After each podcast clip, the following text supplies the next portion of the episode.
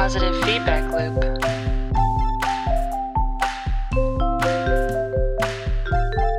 Three, two, one.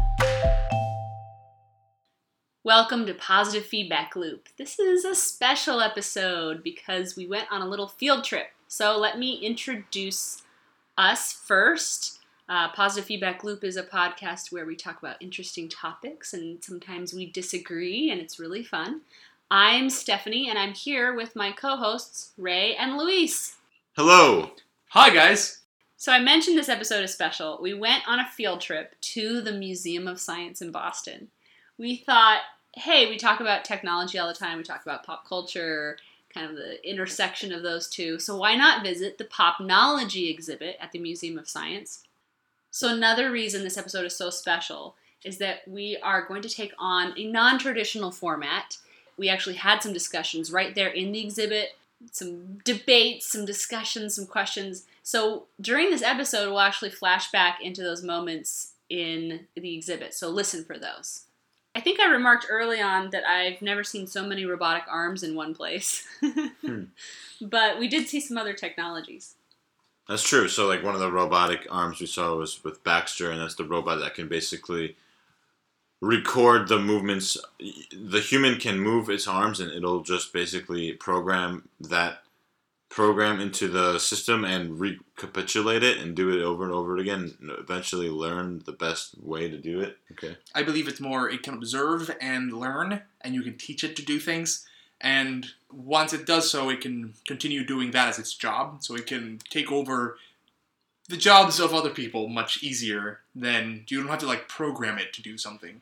Um, you can program it to do work, but the fact the whole point of it is that it's it learns easier. No, when I say program, I didn't mean program using writing code of software. When I say program, I mean like you click on, you know, I guess a record button, and then you move its arms in a certain way that you Why don't want we to not in a manual Make way. assumptions about how it works. I actually saw a video of Baxter, Oh, you- and I you- learned about how it works before. Okay, all right, all right. Yeah. Because because you say I I, wasn't think sure if this model was different though. I don't know if there was an adaptation to the technology.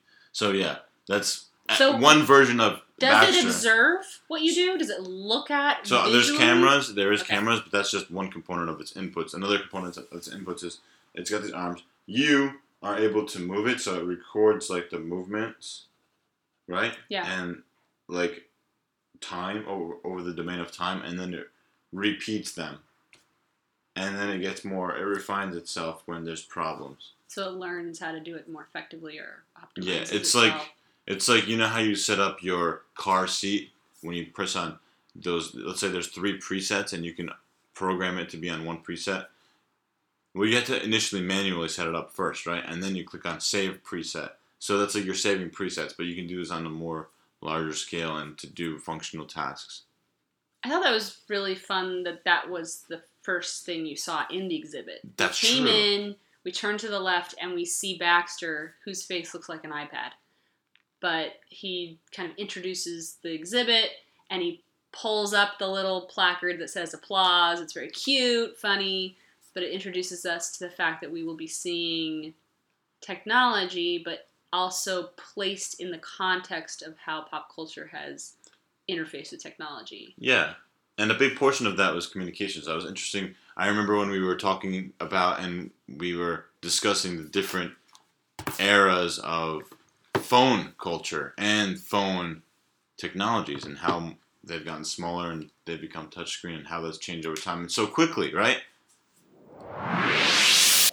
You're right. 1942. This is the inside of the walkie-talkie. This is the brick phone. This is the silicon change here. Oh, it's like half the size.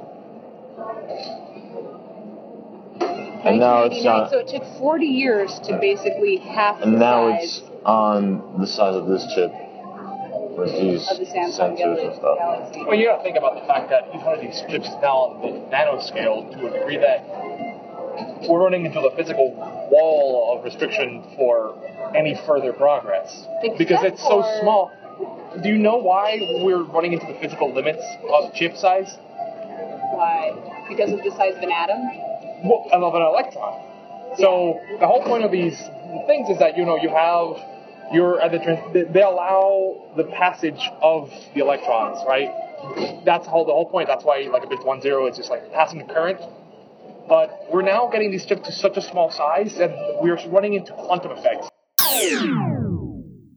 One of the other things that we saw that thought was really interesting was just the topic of self-driving cars. And you know what? I think that although this is something that we don't we're not talking about right now, I think probably personally the most interesting thing for me was a discussion that we had on space elevators. That's right. Yeah, we had a long conversation about that. Well, you guys got in a heated conversation about how space elevators would work, which I think was really interesting.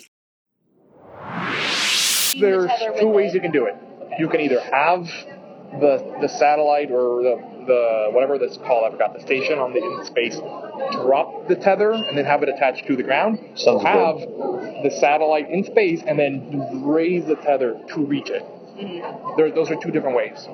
You put a rocket to it and move it up. But carrying it up is even harder. That's a lot of weight. Can you imagine the Well, weight? well, think about think of the reason why you would want to do a space elevator is because the savings are insane. You know how much expensive it is to move anything into space. Are you familiar with the basic pound? dilemma of space travel? Per pound? What are we talking like No, cubic feet? no, no, no, like per pound. Yeah, absolutely. It's extremely expensive.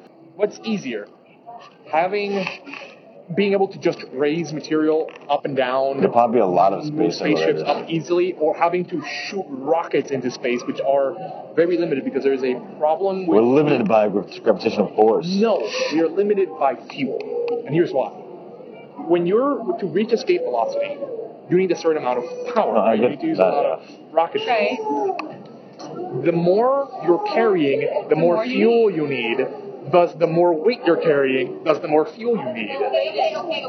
No, but they, Both ways they have to move it. carry it though. It's not like a tether, like a. It's not like a. It's not like a thin thread. Carrying all that cha- whatever material that is, it's a lot of weight. You should like fly up Which is there. why a space elevator would be an extreme undertaking for humanity. It would be extremely expensive. Yeah. But the savings would happen very quickly. Like you, it would pay for itself If we use very quickly. Well, let's say you Now wanted to what if mine. like uh, now no What one's if- using it? hey, we built say you this wanted for you guys and no one used it. Well, let's say you wanted to mine asteroids. It's really three main components. You have the space station orbiting the Earth on top, right? And then you have the tether that comes down to the Earth, and then the anchor that anchors on all that pole. Yes. That's from what I understand. Yes. Um, if The any of these components fail, the main problem right now, I mean, all of those components inter- uh, are doable with the exception of the tether. The tether is the one thing that we currently do not have the resources to do appropriately because we don't have a material that can handle that is both lightweight and durable enough to survive the strains of actually being in space. So in the exhibit, there was actually a photo of an example. I don't know if it was like you know graphic, whatever. it was graphic. It wasn't didn't exist. Yeah, and there were multiple poles or like metallic rods entering into the earth. So it wasn't like one like line or anything. It was like multiple like anchors. So I think that's really the way to do it. Have like this like square or maybe like many different poles entering the earth, and they all uh, create this like sound foundation or this structure that's going to be able to support. So it's not one tether, but even then, still ex- I would excruciatingly difficult. I would wager that what we imagine a space elevator to look like today will be very different from what it actually looks like in if it ever gets built. And I think the big challenge that we'll see with this technology is not just one of engineering and creating the right materials. It's also one of cooperation because the resources required to create a space elevator are a significant investment.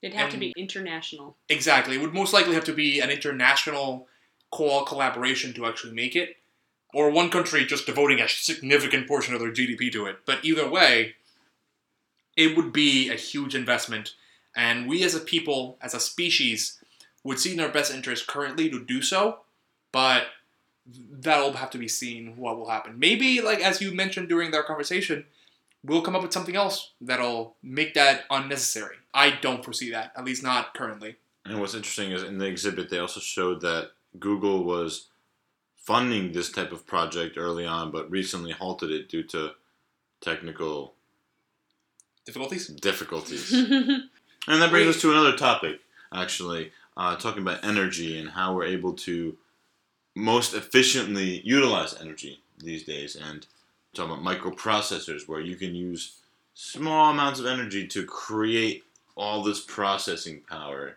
which is an interesting conversion. Well, we looked at those old phones, the the brick phone they called it from the 80s, 1989 maybe. I mean, it did very little, but was powerful for that day.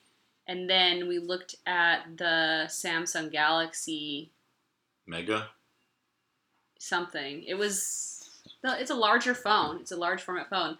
The brick phone next to the Samsung Galaxy and the comparison of what a cell phone can do.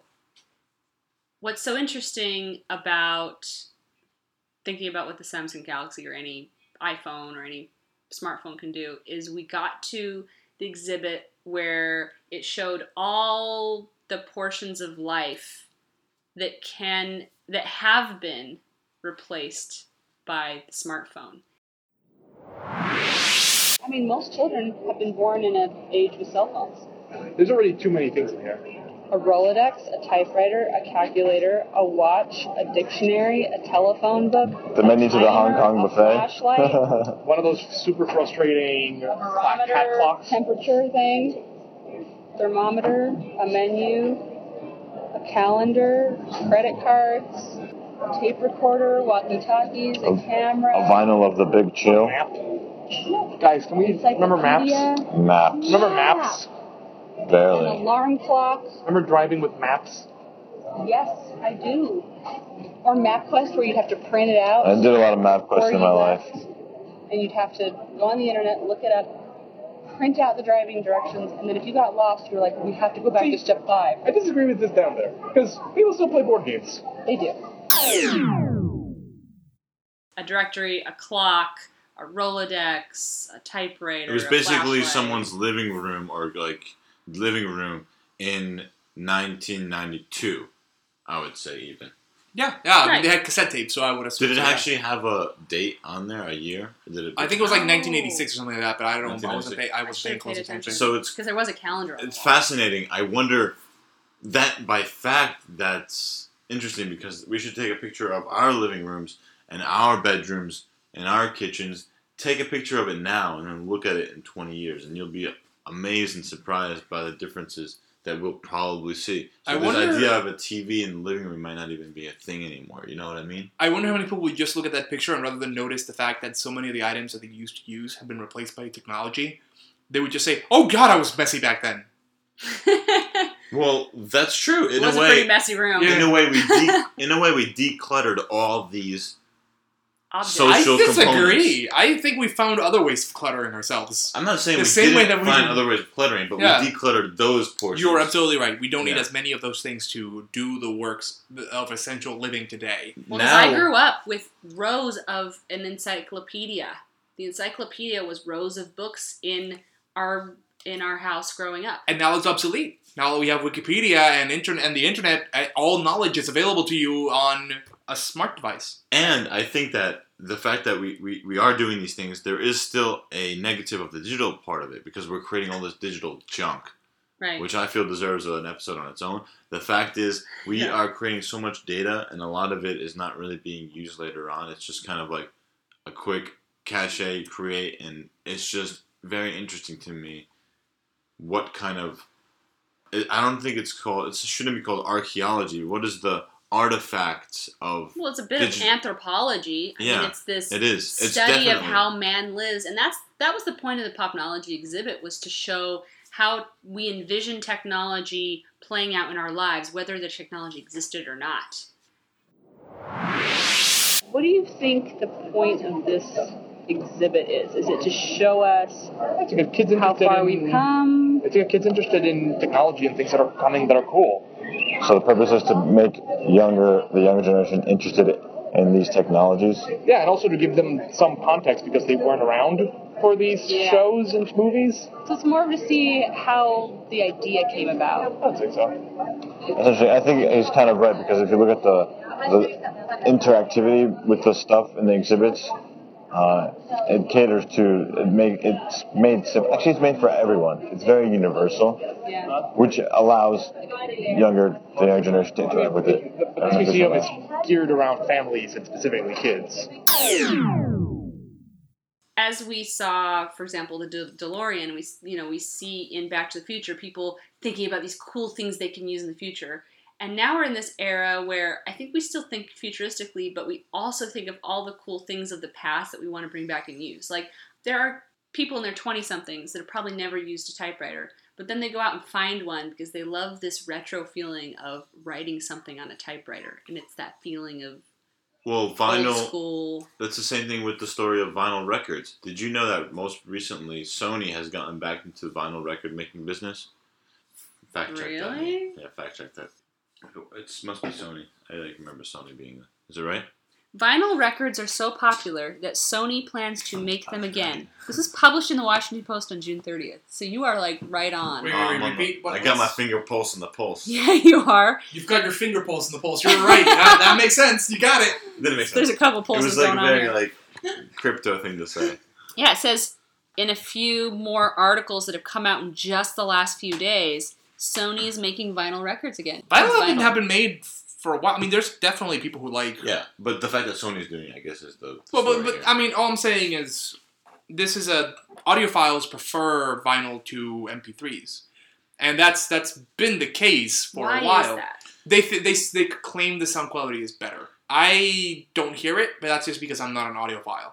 So the fact is, if you play an instrument that's like purest. you're hearing the purest sound, right? When, when you put it on vinyl, it's also quite pure. It's like a f- it's like a digital photography versus like It's analog versus digital. analog versus digital. well, that's really true. I mean, with 35 millimeter film, th- those pictures can be blown up as large as you want. But when you have digital cameras, you're relying on how many pixels you have, and it, and it reaches a max. Well, no, the resolution of a of a picture that's taken as well with a camera also has to do with you know what the def- definition of resolution is, right? yeah, Which is if you take two points, it's basically how many points of data you can have in a picture. I mean, that's not really what it boils down to. I forgot the actual specific definition. Well, you got the idea. So like, how many? What's the bit rate? What's the rate at which you can create sound? Because How many bits do you have per second of audio? That's really what it comes down to. But anyways, that's not. So a, some people say that a 35 millimeter camera can give something that's maybe like a 19 megapixel camera, which is really better than digital cameras right now still. but not in like two or three years. Nineteen seems to be like what, No, where I we're think- targeting, right? And and I think that we're already have some digital that's that's just really incredible. Mm. But 35 millimeter up until recently was still better than digital cameras could get. And if you're doing iPhoneography, which a lot of people do now, they've refl- replaced people have replaced their digital cameras with just using their phone.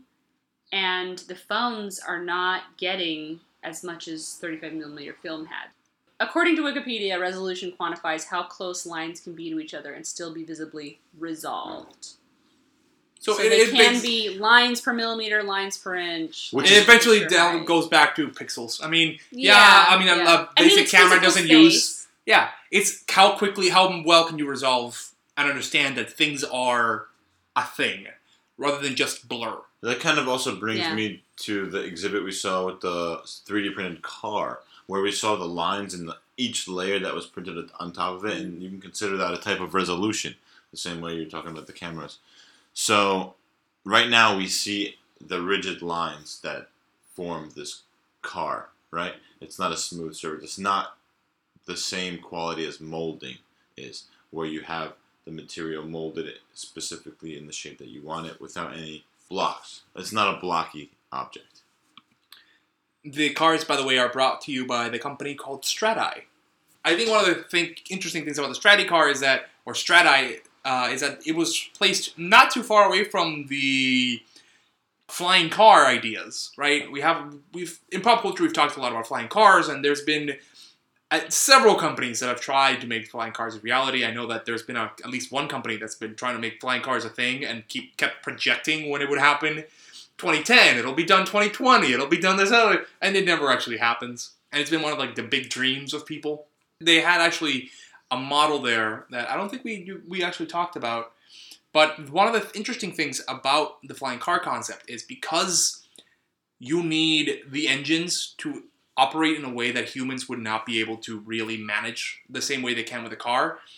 Autonomous vehicles, the technology for autonomous vehicles are the things that are making this even slightly possible.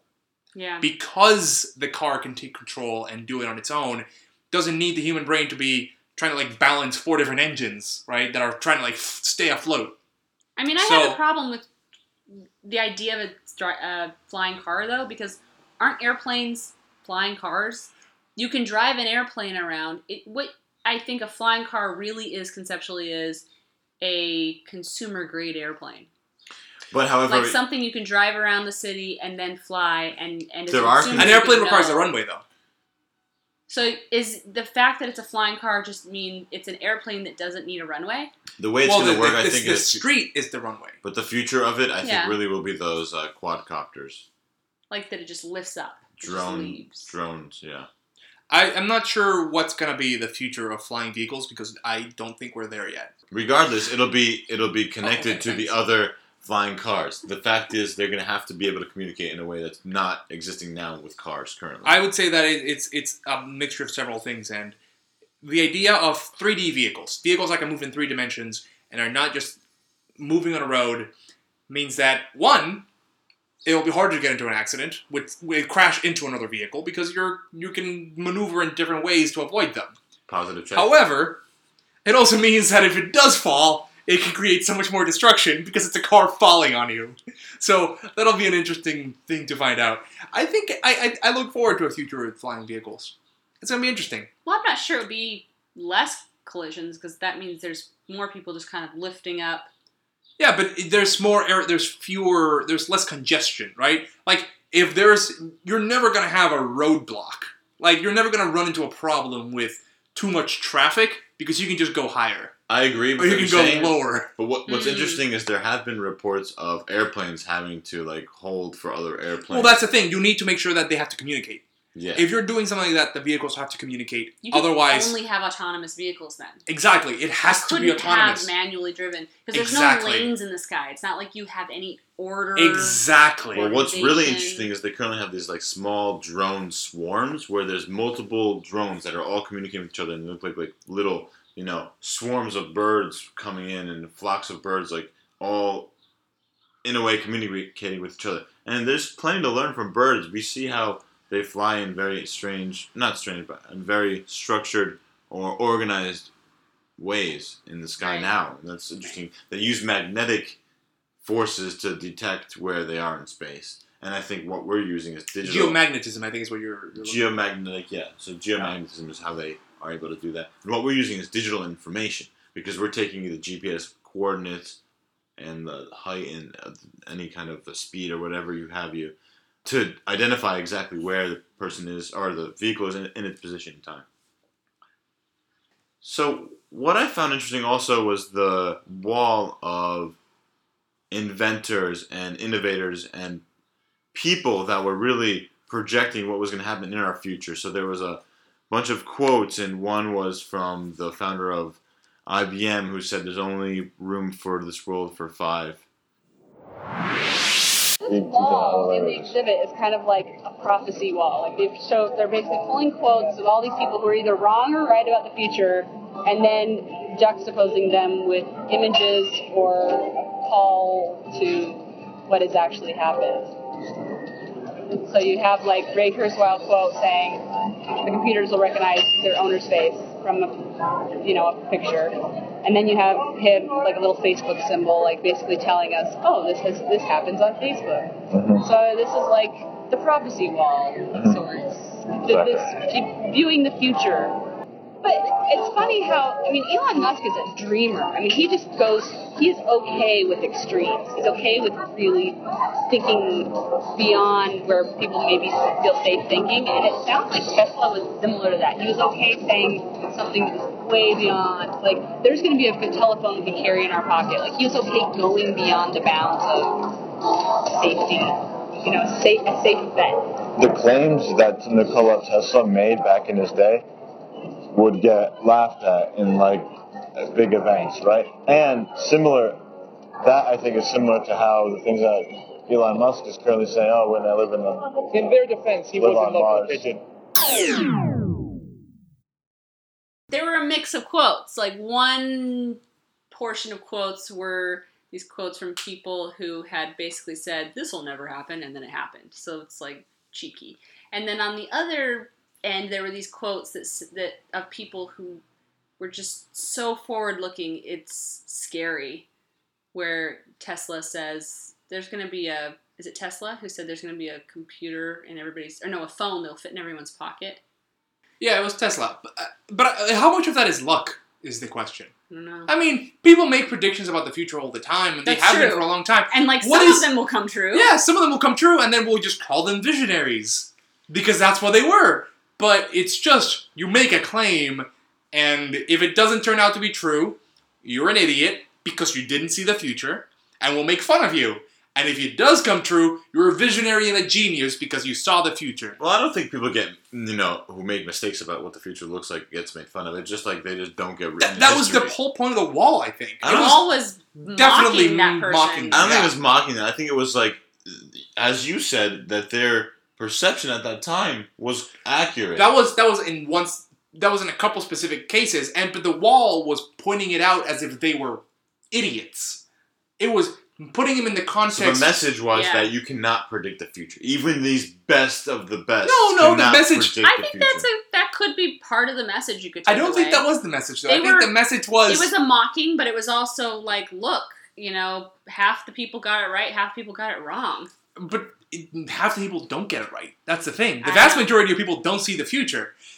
It's rare that someone gets that prediction right, and even then, how much of it is actually luck, right? How much of it is vision? A vision? How much of the future is built by our pop culture that you can't possibly have foreseen until it existed? So are we just the recipients of pop culture influencers, or are we also I the pop culture influencers? It's can be that we actually influence pop culture when we think pop culture influences us. It's both ways, right? But I think of when I was at MIT. Especially today. Yes. I think of the time I was at MIT and somebody told me one of the professors at the media lab had been working on some ideas that actually influenced some of what went into the Minority Report The film. And so you would, and a lot of that is now coming to fruition. A lot of the waving your hands without touching anything and moving files around on a screen happens now, especially with even like Kinect. You have Michael Crichton who talks about going and talking to scientists and seeing what what really is possible or what they've Thought. thought about. but what wraps this exhibit up is a discussion we had toward the beginning of when we visited. This is our futuristic time travel episode. Yeah, I guess so. We've, we've traveled into the future of the past. The past future. The question was Is the Popnology exhibit meant to introduce the past's vision of the future? So it's like when we entered the exhibit, it was like we were going back in time to visit the vision of the future that the past had. So we were in the past's future, right? and which also in very our future that will soon be the past's future. Right. One day we will see what our predictions of the future will bear fruit and what won't. Yes. And we will be the ones that will either be mocked by our grandchildren for daring to dream of moon colonies as the Jetsons did. You know, kind of like the visions of the future of the Jetsons. Do our visions of the future today, will they be the Jetsons of the future? It's a good question. It's interesting you bring up the Jetsons because you know we've been imagining things about our future. By the way, the Jetsons, decades, I, I and believe, centuries. I believe the Yeah. Jetsons take place in like the into two thousands. Well, in the Jetsons' future, the world's hellscape, so they live above the Earth. Wait, what happened to the Jetsons? That, why do you think that they don't live on I the ground? Know. I don't know. It's like flooded. Yeah, it I don't flooded? know. I don't know exactly. No one know talks about it. No one No one talks talks about about it. Jetson. it.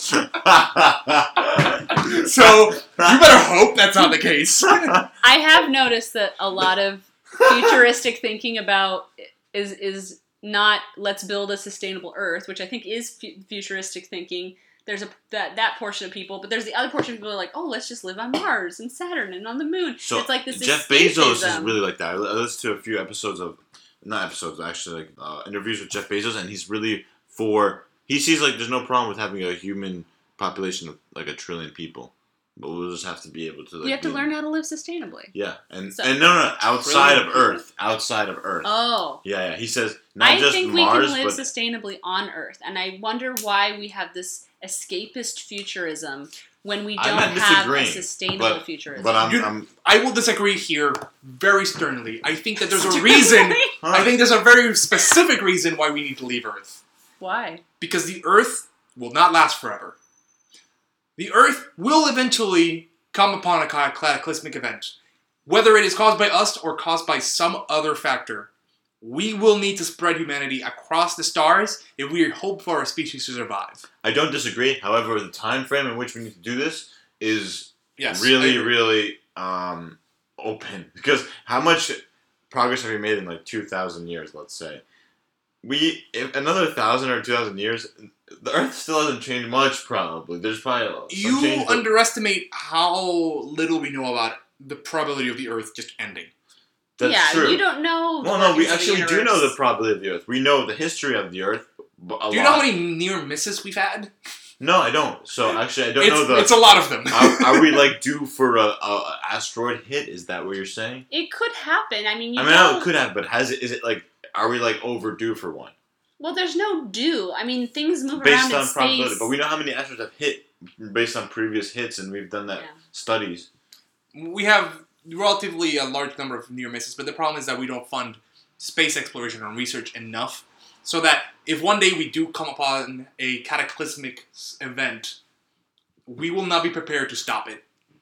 And if we are not at least out of Earth, we will be doomed as a species. Hopefully, pop culture will Yeah. realize. I'm not that. saying that this is going to happen My- within 10 years, but My I'm saying feeling prepare. is, I think that a sustainable future is still something we should look for, and that we should, in our futuristic technologies, I think we're thinking about alternative alternative energies and such, and that and space travel go hand in hand. But I think we should kind of show love to the Earth more than just like let's also leave it. There's got to be this balance. I think that there, those are two different goals, though. I think They that are one two is. different goals. I think one But I also is- don't feel like, it, from a religious standpoint, I don't feel like God's just going to say, like, well, if you can't make it off the planet, then you're doomed. I'm not going to protect you. At the same time, maybe that's part of his plan. Maybe God is helping humans find a way to live on some incentive planets, to get right?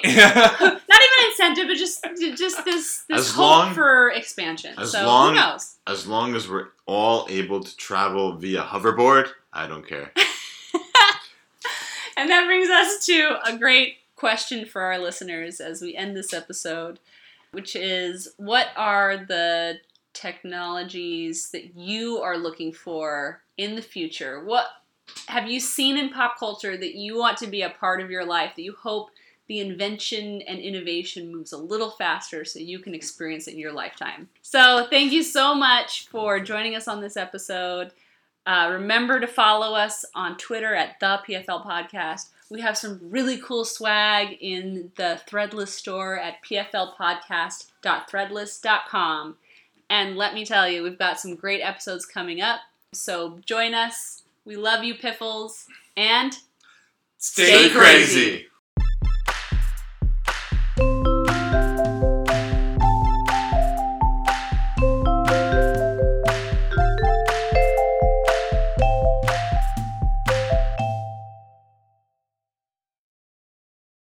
So you gotta do it in this order. That's the uh, the sequence from the movie. No, no, no. One, two, three, four, five.